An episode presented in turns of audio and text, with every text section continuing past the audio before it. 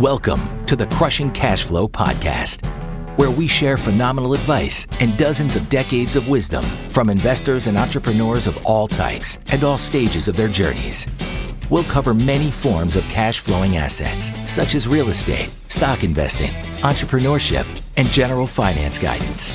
Listen in and learn from those who are crushing it out there, as well as those who have been crushed by business or their investments. Now, here's your host, Andrew Shutsky. Welcome back to another episode of Crushing Cash Flow. I got a special guest with me today. Welcome to the show, Denise. How are you? Good. How are you doing, Andrew? Do, doing fantastic. So, I'll give you guys a recap on Denise's background. So, Denise Piazza is the co founding partner of One Street Capital, a newly formed partnership. She began working within the real estate industry in 04 through several tax and accounting engagements while employed at a CPA firm. She continued to build a network of real estate investors and learn from the best practices in investing during that time. She's been involved in over $100 million in real estate transactions, really impressive there. She's now a limited partner in close to 1,200 units of multifamily and a general partner over 400 units and has raised millions of dollars of private capital in a very short time, I might add. She also runs a monthly real estate investing meetup group in Pennsylvania, which I've actually been to. It's really great. Denise, I know it was a lot in a short period of time. Welcome to the show. Thank you. Thank you so much for having me. So let's start. You started as a limited investor, kind of for those listening and may not know that term, it's someone who is actively investing in a deal, you know, sponsoring it in terms of providing capital, but not actively running the deal. Let's talk about your experience there, right? I love the the fact that you started that, you got the perspective of an LP. What have you learned in the last couple of years as being, you know, a limited investor in the background? Yes. Yeah. So if I could go all the way back, just be, even before I invested passively, one benefit of being a CPA, which there aren't many because, you know, you're not exactly the front of the line for popularity. but yep, the one yep. benefit is when I started doing a lot of tax work, you know, when I first graduated from school about 20 years ago now, basically I noticed that one of the common denominators in a lot of you know the clients that i had and the prep work that i did one of the common denominators was real estate holdings real estate investments. And so i took a mental note to that and i knew that that was something i needed to have in my portfolio i understood the tax benefits associated with them and doing those you know getting that exposure to tax work and then you know, I basically was able to utilize some of the folks in that network as I had, you know, formed relationships with them to, you know, sort of leverage their experience mm-hmm. to jump in when I was ready. And I actually had enough capital after years of being on the W 2 side and, you know, gaining that liquidity and the network that you need so once I got there, I was, you know, started, you know, asking around for good operators, which asset classes made the most sense, things of that nature. And I probably took a little bit of a different path than maybe some folks, because I know some folks probably listening to your show might know a lot about multifamily, but at the time I knew a little bit about everything. So we invested in you know some triple net leases. We did some commercial retail on main and main in some great locations. We did single family a little bit of that multifamily investments as well. And so i really took the time to get to know the different types of asset classes and the types of returns that were typical and the whole periods that were typical and how they worked in terms of rent growth and things of that nature and when leases turn over you know so which is really important to consider during inflationary time periods sure. how quickly you know your leases so you know, I'd like to think that I got exposure to a lot of different areas and that I used that exposure and especially with different operators to develop a passion for multifamily, which is what I'm most heavily invested in from an LP perspective and from a general partner perspective. We do own one office building, which is fully leased, which I like to tell everyone because of COVID. It's a point of concern for sure. Yeah, it is yeah. a point of concern. Yeah. I mean, we own that outright. We don't have, well, there's a few partners, but they're, you know, it's basically everyone's got proportionate ownership. So there's no limited investors on that. So, yeah. So, I mean, like I said, I think I just leveraged that experience, that network, and tried to gauge what made the most sense for me and for my financial goals. That's great. So looking back, you know, a couple years when you started looking for operators and no doubt you've learned a lot quite in between those that time period, right? Now, as you're scrutinizing and looking for operators, what are you looking for? You know, what red flags should people look out for? What positive signals right. should people look out for? What would be your advice for someone who's looking to get in the game, that's sitting on the sideline? You know, tell us what you know, tell us what you learned, maybe painfully over the last couple of years. Yeah. Yeah, absolutely. So, being a CPA, and my husband's a CPA as well. So, given that, I'll say the one thing that I learned not to do, most importantly, is only consider the pro forma associated with the offering. Don't solely focus on, you know, the projections associated with the deal, especially when you don't have a background you know with that particular operator because the reality is mm. without the tools that maybe you, you know folks like you and I have Andrew you know we pay thousands of dollars a year to get exposure to various tools that allow us to see what the rent growth is in certain markets, what pro forma rents should look like. And without that knowledge, I mean, the reality is folks can make the pro forma look like whatever they want sure. it to look like. Sure. Mm-hmm. So mm-hmm. don't solely focus on the financial metrics. And coming from a finance and accounting background, that was really difficult for me because, mm-hmm. you know, I mean, that's obviously when you're first diving in, that's your number one factor. But the reality is there's a lot of other things to consider. There's the market and, you know, how much growth has taken place in the market, what's going on, what are the contributing factors to that growth? Is there enough diversity in employment? You know, what's the median household income in the area? Things of that nature. And then in terms of the operator, you know, personally, now we've developed enough connections within this industry that I really invest with people that I know and I trust. Mm-hmm. So, you know, and I look at their track record. I yep. look at what they've done. I look at their assets in or someone within the team's assets in a given area because to me that speaks to the price point that they're going to be able to achieve in terms of a purchase price on a deal. I mean the reality is 80 to 85% of deals trade with existing owners. So if someone on the team has an existing asset their probabilities of getting a better purchase price are significantly improved. You know they're also look at how many asset managers do they have?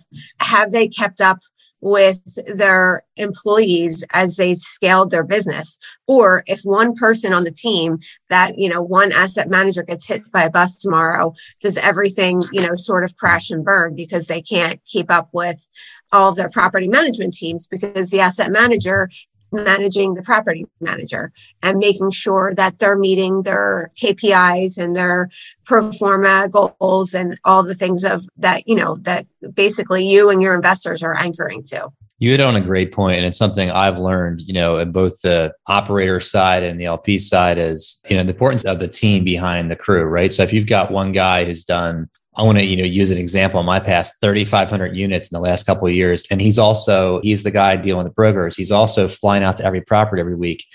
Right. Something's going to suffer, right? You know, right. and it's typically communication with us as investors or partners. It's going to be, you're not going to be able to stay on top of the properties, right? So you bring up a great point. Like look past the financials. The numbers tell you yeah. one thing. What are the assumptions behind them? What's the team behind it and in place? What's their track record? Have they done a full cycle? Have they exited properties successfully? I always like to question give me an example of when something's gone wrong. Because if you've been in this business for more than a year or two sure. you know if they're not willing to be honest about that and open with that it speaks volumes right. to character right? So, absolutely Yes, the more transparency you have up front, I find, you know, extremely comforting when it comes to, you know, placing your money into other people's hands.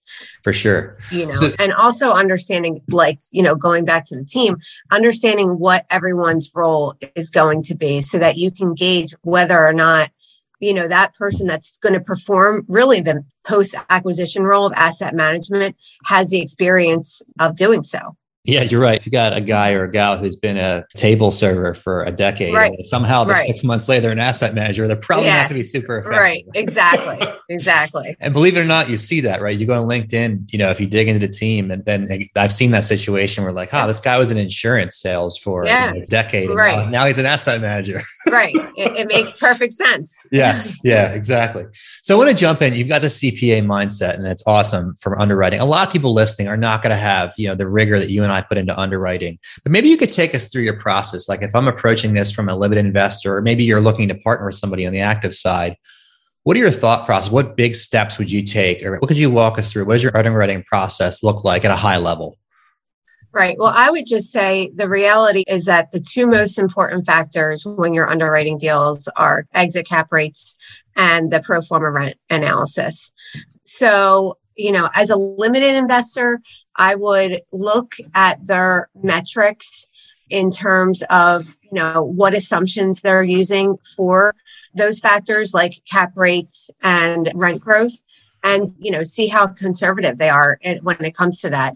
And then the other thing is see how much they've stress tested their occupancy their cap rate stress test things of that nature and just make sure that they're really giving it you know the full gut check that they need to do but you know a lot of times i basically tell a lot of my investors you know we take a lot of comfort in not only the underwriting that we do but the ai that we use mm-hmm. to get there so the market based data that you know we're obtaining from as i said systems that we spend thousands of dollars a year on to get yeah. comfortable on right growth assumptions what the rents are in that market and some of the key factors like you know where properties have traded in the last several years and mm-hmm. things of that nature so you know that you can feel good about those assumptions that's great. And I'll just emphasize here you don't need to be an expert. There's a reason you have people like you and I on a team right. to be the experts, but it's important if you're looking at investing to know what questions to ask.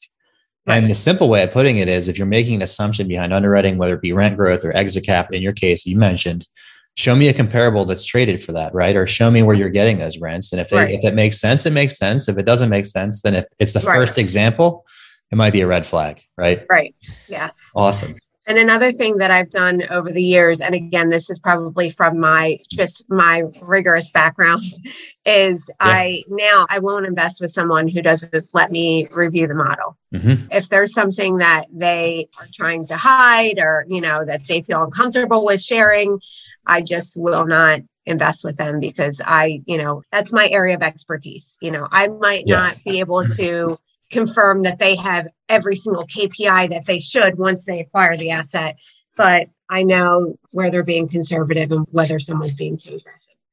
Yeah, there should be nothing proprietary about right. sharing what you you don't have to share the ins and outs of your actual right. working model, but I need to know right. the parameters you're what, what assumptions you're making, right? Or behind the market, behind your expenses, behind all those different levers. You mentioned rent growth and exit cap for sure. But yeah, that was always, you know, kind of shady to me if looking to engage with either a partner or invest with someone, I don't know why, you know, you're sharing the pro forma. Why not share the rest of the other levers as well? Right. Exactly. Awesome. Let's talk about your meetup group, right? You run a highly successful group in the Philadelphia area here. You've got some great presenters. Why'd you start the group? What benefits has it brought to you and to other people that were attending? Yeah, I mean, again, when I first started, you know, all of my experience was from a passive investor perspective. I wanted to continue to gain exposure to a lot of people who are doing what I want to do, or they're in similar situation as me. They are, you know, invested passively, or they have a few properties, a few smaller properties like single family or smaller multifamily, and they want to, you know, basically see what it takes to scale their business.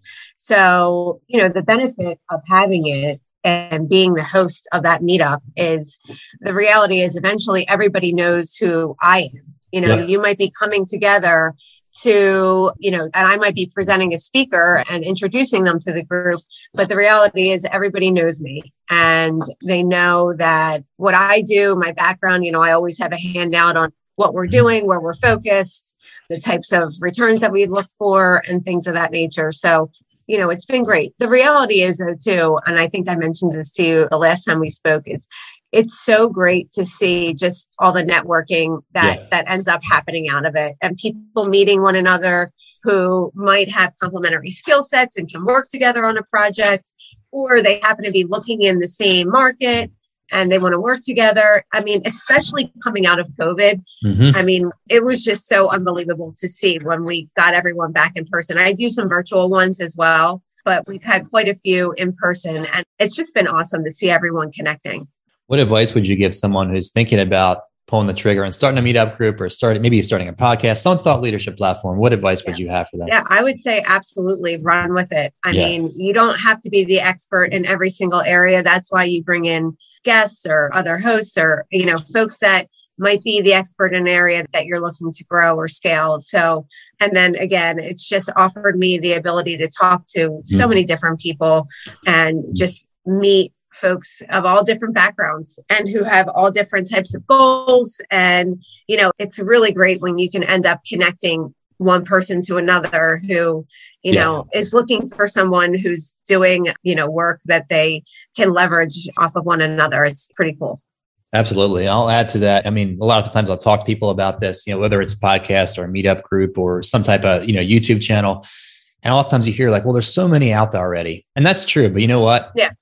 No one will do it like you or I do it. Yeah, right. everybody puts their own thumbprint to it. And it's funny because Denise and I actually just got back from a conference where we were with, you know, a thousand other investors, like-minded yes. investors. And every time you talk yes. to someone about, oh yeah, you know, I have a podcast or I have a meetup group, people's eyes still light up. So, you know, yeah. yes, there's a lot of them out there, but right. there's always that point of engagement where like, wow, maybe I'm in your area or maybe I'm dialed into that topic you're talking about. So you shouldn't right. hold back because there's others out there because no one will do it like you do it. So right. exactly. Awesome. So this has been great. Time's flown by, Denise. For those listening who want to get in touch with you, want to learn more about you and your firm and talk and talk and talk shop, talk investing, or maybe even talk Northeast Philly, how do they get in touch with you? yes, you can reach me at Denise at onestreetcapital.com. And our website, which just kicked off last week, actually, since we've rebranded, is onestreetcapital.com. So you can go there. We've put together a sample investment package for folks in case they want to see the types of deals and types of returns and markets and teams that we target to work with. So, yeah, we have that on our website as well. Now is the time. Brand new website. Yes. Go check it out. OneStreetCapital.com. Yep. If you're on the sideline, go check it out. Yes, that's exactly right. Thanks so much, Denise. Been a pleasure. Thank you so much for having me. I appreciate it.